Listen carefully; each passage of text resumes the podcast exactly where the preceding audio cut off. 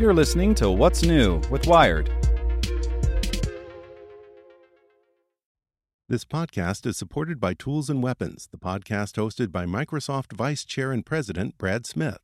Each episode features insight you won't find anywhere else from the center of the conversation surrounding emerging technologies like AI.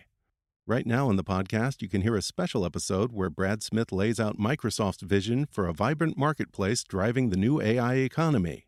To hear more, follow or subscribe to Tools and Weapons with Brad Smith wherever you get your podcasts. As a longtime foreign correspondent, I've worked in lots of places but nowhere as important to the world as China. I'm Jane Perlez, former Beijing bureau chief for the New York Times. Join me on my new podcast, Face Off US versus China, where I'll take you behind the scenes in the tumultuous US China relationship. Find Face Off wherever you get your podcasts. Here's today's spoken edition of Wired. Tern Link A7 by Adrienne So. If you're on the fence about folding bikes, try this one. We give it a 8 out of 10, and you can buy it for $399. So it's affordable, folds up quickly and easily for storage and transport. It's adjustable for a wide range of heights, surprisingly smooth and stable ride, fun twisting shifter, and you can add rear racks and fenders. In my eight years on college campuses, first as a student and then as the girlfriend of a grad student, my cheap beater bike was stolen four times. Once the wheels were gone, another time the seat. Twice it just vanished into the ether, leaving only a busted U-lock and broken dreams in its wake. Even if the bike itself only cost fifty or a hundred bucks, the inconvenience was annoying. I still remember standing at a bus station with my bike frame in hand, reading routes and schedules, and seething at the indignity. All that stress and hassle, not to mention the cost of replacing bikes and locks, could have all been avoided with a small, affordable folding bike that I could tuck under my desk. A bike just like the Tern Link A7. Founded in 2012 by ex-employees of the folding bike giant Dahon, Tern's folding bikes emphasize convenience, comfort, and portability. The Link A7 is their latest entry-level bike, featuring a lightweight aluminum frame. My tester model came in an eye-catching deep crimson. Folding and unfolding the bike might seem daunting at first, but it's easy to get the hang of it. Tern estimates the folding time at 10 seconds, which seems optimistic. When I timed myself, it usually took between 45 seconds to a minute, which still isn't very long at all. Tern gives you an easy-to-read manual, and they've also posted how-to videos online. When I messed up, it was usually because I'd forgotten a step or thought I could take a shortcut. Anytime you think you'll save from not lowering the handlebars all the way or rotating the seat, you will spend puzzling over why the final locking clasp just does not close. If you're racing into class or work with minutes to spare, you'll want that time back.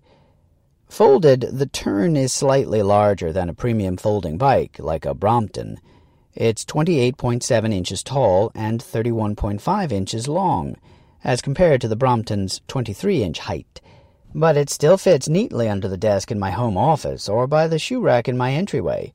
I found it pretty easy to hoist its 26.6 pounds under my arm while carrying my backpack.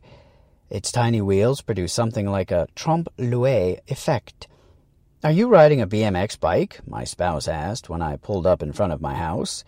In fact, I measured its wheelbase at 990 millimeters, which makes it comparable in terms of length and stability to a road bike. It just looks a lot smaller than it is, which has other beneficial side effects. Every time I popped into a coffee shop or store in my neighborhood, no one objected when I left it standing on its kickstand in the corner. As befits an entry-level bike, my tester model was pretty stripped down, but it does have eyelets to attach a rear rack or fenders, if you feel the need to gussy it up. When I picked up the bike, the retailer remarked that despite its affordable price, the Link A7 rides like a much more expensive bike. Certainly, it is longer and more stable than you might expect from a bike that can fit under your desk. The bike has quick release clamps so that you can quickly adjust the seat height, the handlebar stem height, and the angle of the ergonomic handlebars. I was able to fit it easily to my 5'2 frame, and Tern notes that it can fit people who are up to 6'3. However, I did end up leaning quite a bit more forward than I usually prefer in a commuter bike.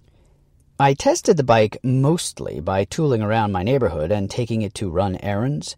It was incredibly light and maneuverable, almost too maneuverable. If you've never ridden anything with 20 inch wheels before, turns will feel pretty weird and abrupt when compared to an average adult sized bicycle. Although the bike is intended for urban commuting, I did take it on grass, gravel, dirt, and trails behind my house to test it on hills. I found shifting between seven speeds to be adequate for climbing short hills of around 15 to 20 degrees. Wide wheels and a low center of gravity also kept the bike relatively stable, although the bike's weird geometry did throw me off when I tried to hop curbs. I did slide out on gravel, but that was probably my fault, not the bike's. The Link A7 does also have a few interesting features that I came to appreciate. For example, it has seven speeds that you switch with a cool, twisting Shimano shifter on the right handlebar. It also has a chain guard on the front gear to keep the chain from slipping off. Given the option, though, I would have preferred sacrificing these features in favor of replacing the Link A7's rim brakes with disc brakes, which are a lot more effective in the rain. Bikes are by far the most energy efficient way to cover ground, but four stolen bikes later, I switched to skateboarding it was easier to bring a skateboard on a commuter train or stick it under a patio table. Even in a bike friendly city like Portland, I constantly had to deal with annoyances that made cycling a pain. Once I met a friend at a bar and had to walk for a block or two before I could find a free spot on a bike rack. When I got back, he kindly asked if I'd decided to lock my bike up in Antarctica or Sweden. Very funny. For too long, I'd dismissed folding bikes as a dorky gimmick. But having tried one, I'm sold. You may occasionally find yourself pedaling like a crazy clown, but for a week the Tern Link A7 allowed me to bypass many of the inconveniences that I associate with hashtag bike life. Can't find a space on the bike rack? Bring the bike to your table. Can't find the key to your bike lock? Forget it. Just bring the bike into the store with you. As with all of Tern's folding bicycles, you can also travel with it. It would be perfect for a multimodal commute where you have to ride a train and then walk or bike to work. You can also pick from a variety of carrying cases and boxes if you want to fly with it to another city, rather than spending a fortune on Ubers or renting one of those horrible, terrible, no good electric scooters. And unlike any other bike I've ridden, it was easy to stick the Link A7 in someone's car if they offered me a ride home at the end of a long day. Sometimes the best part of riding a bike is when you realize you don't have to write it anymore. Want to learn how you can make smarter decisions with your money? Well, I've got the podcast for you. I'm Sean Pyles, and I host NerdWallet's Smart Money Podcast. Our show features our team of nerds, personal finance experts in credit cards, banking, investing, and more. And they'll help you make the most of your money while cutting through the clutter and misinformation in today's world of personal finance. You'll get clarity on strategies to help you build your wealth, invest wisely, shop for financial products, and plan for major life events. Listen to NerdWallet's Smart Money Podcast wherever you get your podcasts.